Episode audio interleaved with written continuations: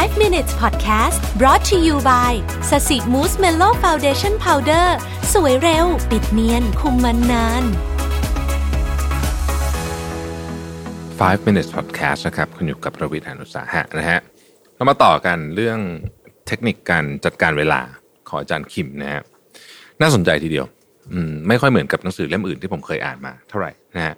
มีบางส่วนซ้ำกันแต่ว่ามันก็มีบางส่วนที่ไม่เหมือนกันเหมือนกัน นะฮะอันแรกอาจารย์บอกว่าการจัดการเวลาเนี่ยต้องทำให้มันสัมพันธ์กับเป้าหมาย คือต้องมีการวางแผนก่อนนะเออว่างั้นเถอะว่าจะทำไปเพื่ออะไรนะฮะจะจัดการเวลาได้ดี แล้วทำให้มันลุล่วงได้เนี่ย เราต้องมีเป้าหมายที่ชัดเจนนะฮะคือเวลาจะจัดการเวลาเนี่ย ต้องพยายามตั้งเป้าหมายให้มันชัดเจน และเป็นรูปธรรมมากที่สุด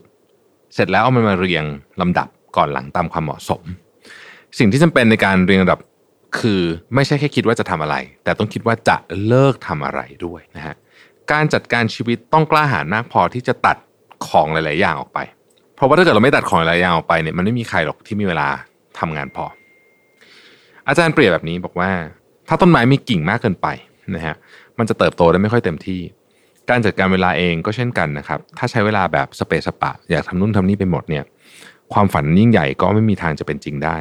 นี่เป็นสาเหตุที่ในฤดูใบไม้ผลินะฮะชาวสวนต้องเล็มกิ่งก้านของต้นไม้ เราเองก็ต้องตัดใจจากสิ่งที่ไม่จะเป็นของชีวิตเช่นกัน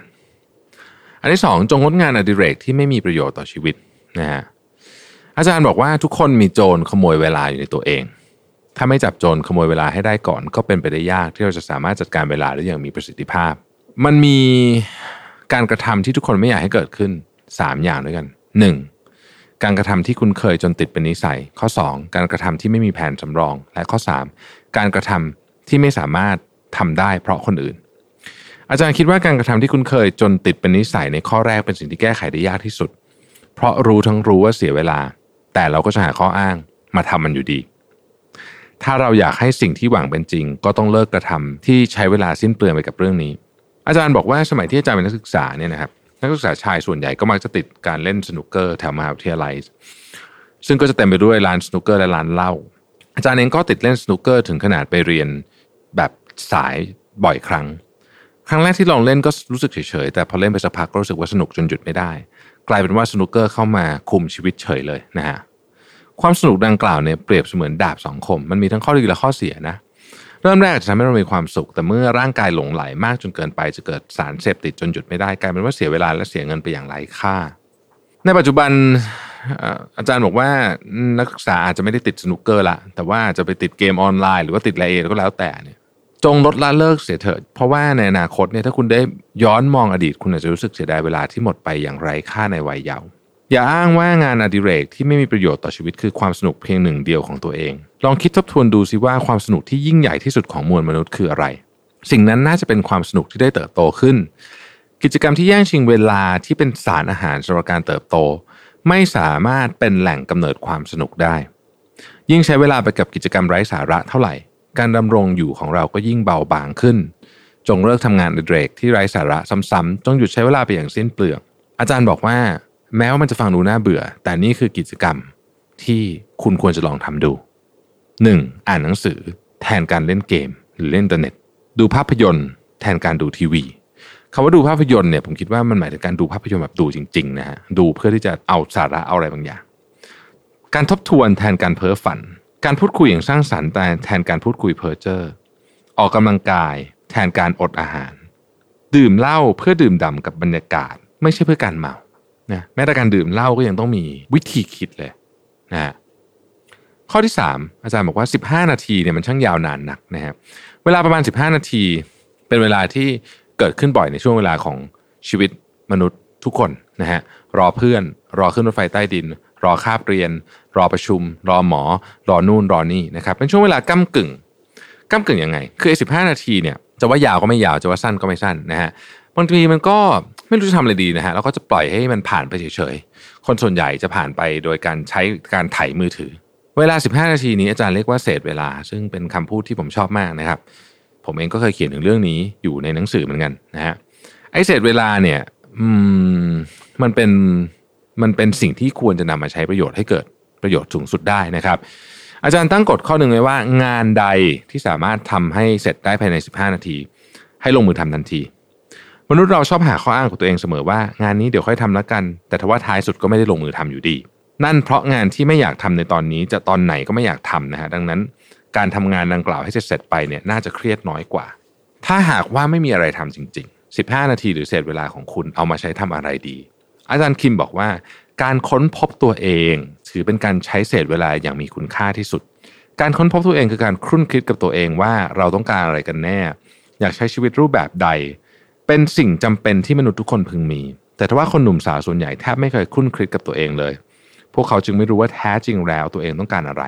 พอเห็นคนอื่นมีศักยภาพด้านใด ก็คิดว่าตัวเองต้องมีด้วย เหมือนการช้อปปิ้งที่ปราศจากการยับยั้งชั่งใจ ท้ายสุดความสามารถที่มีก็เหมือนกับคู่แข่งคนอื่นๆ ไม่มีความโดดเด่น และไม่ได้มาจากตัวตนที่แท้จริง เพราะไม่เคยคุ้นเคยจริงๆ ว่าตัวตนที่แท้จริงของตัวเองนั้นคืออะไร ต้องถามตัวเองให้กระจ่างก่อนว่าในอนาคตฉันอยากเป็นคนแบบไหน จริง ๆ แล้วเนี่ย เศษเวลา 15 นาทีนี้ เอาไว้ถามตัวเองทุกครั้งที่มีโอกาสก็ดี ข้อสุดท้ายยิ่งยุ่งยิ่งมีเวลา เป็นคำกล่าวที่อาจจะฟังดูแปลกนิดหนึ่งนะแต่ว่าหลายคนเคยมีประสบการณ์แบบนี้นะบอกว่าเดี๋ยวพอฉันทำไอ้นี่จบ เช่น เรียนจบฉันจะทำอันนี้ เดี๋ยวพอฉันทำอันนี้เสร็จเดี๋ยวฉันจะทำอันนั้น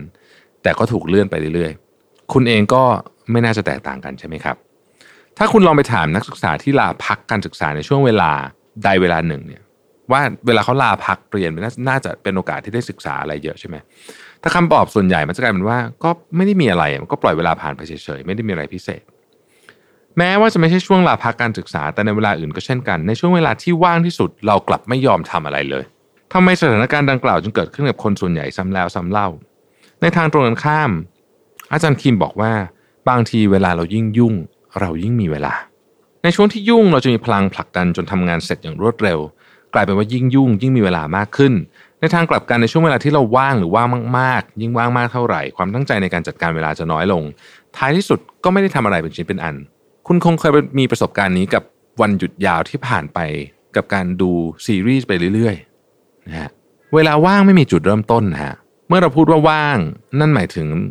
ไม่มีงานเร่งด่วนในตอนนั้นที่ต้องรีบทำเท่านั้นเอง แต่ทุกชีวิตบนโลกมีสิ่งที่ต้องทำอยู่ตลอดเวลา เราต้องจับโจรขโมยเวลาในตัวเองให้ได้ซะก่อน เพราะถ้ายังจับโจรขโมยเวลาไม่ได้ ต่อให้เรามีเวลามากแค่ไหน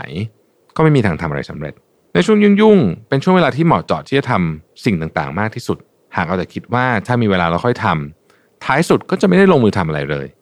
อย่านำความขี้เกียจมาเป็นข้ออ้าง รั้งรอที่จะทำหรือเลื่อนเวลาออกไป ในช่วงเวลาที่ยุ่งที่สุดให้ลงมือทำงานที่อยากทำเลยตั้งแต่ตอนนั้น เพราะถ้าไม่ใช่ตอนนี้ คุณอาจไม่ได้ทำตลอดไป นอกเหนือจากเวลาแล้วชีวิตมนุษย์จะเหลืออะไรอีก เวลาเป็นวัตถุดิบของวิญญาณ เวลาคือทุกสิ่งทุกอย่าง วันพรุ่งนี้ของคุณขึ้นอยู่กับ 24 ชั่วโมงของวันนี้ เวลาของคุณมีค่ามากกว่าที่คิด 5 minutes podcast presented by แป้งพับสสิมูสเมลโล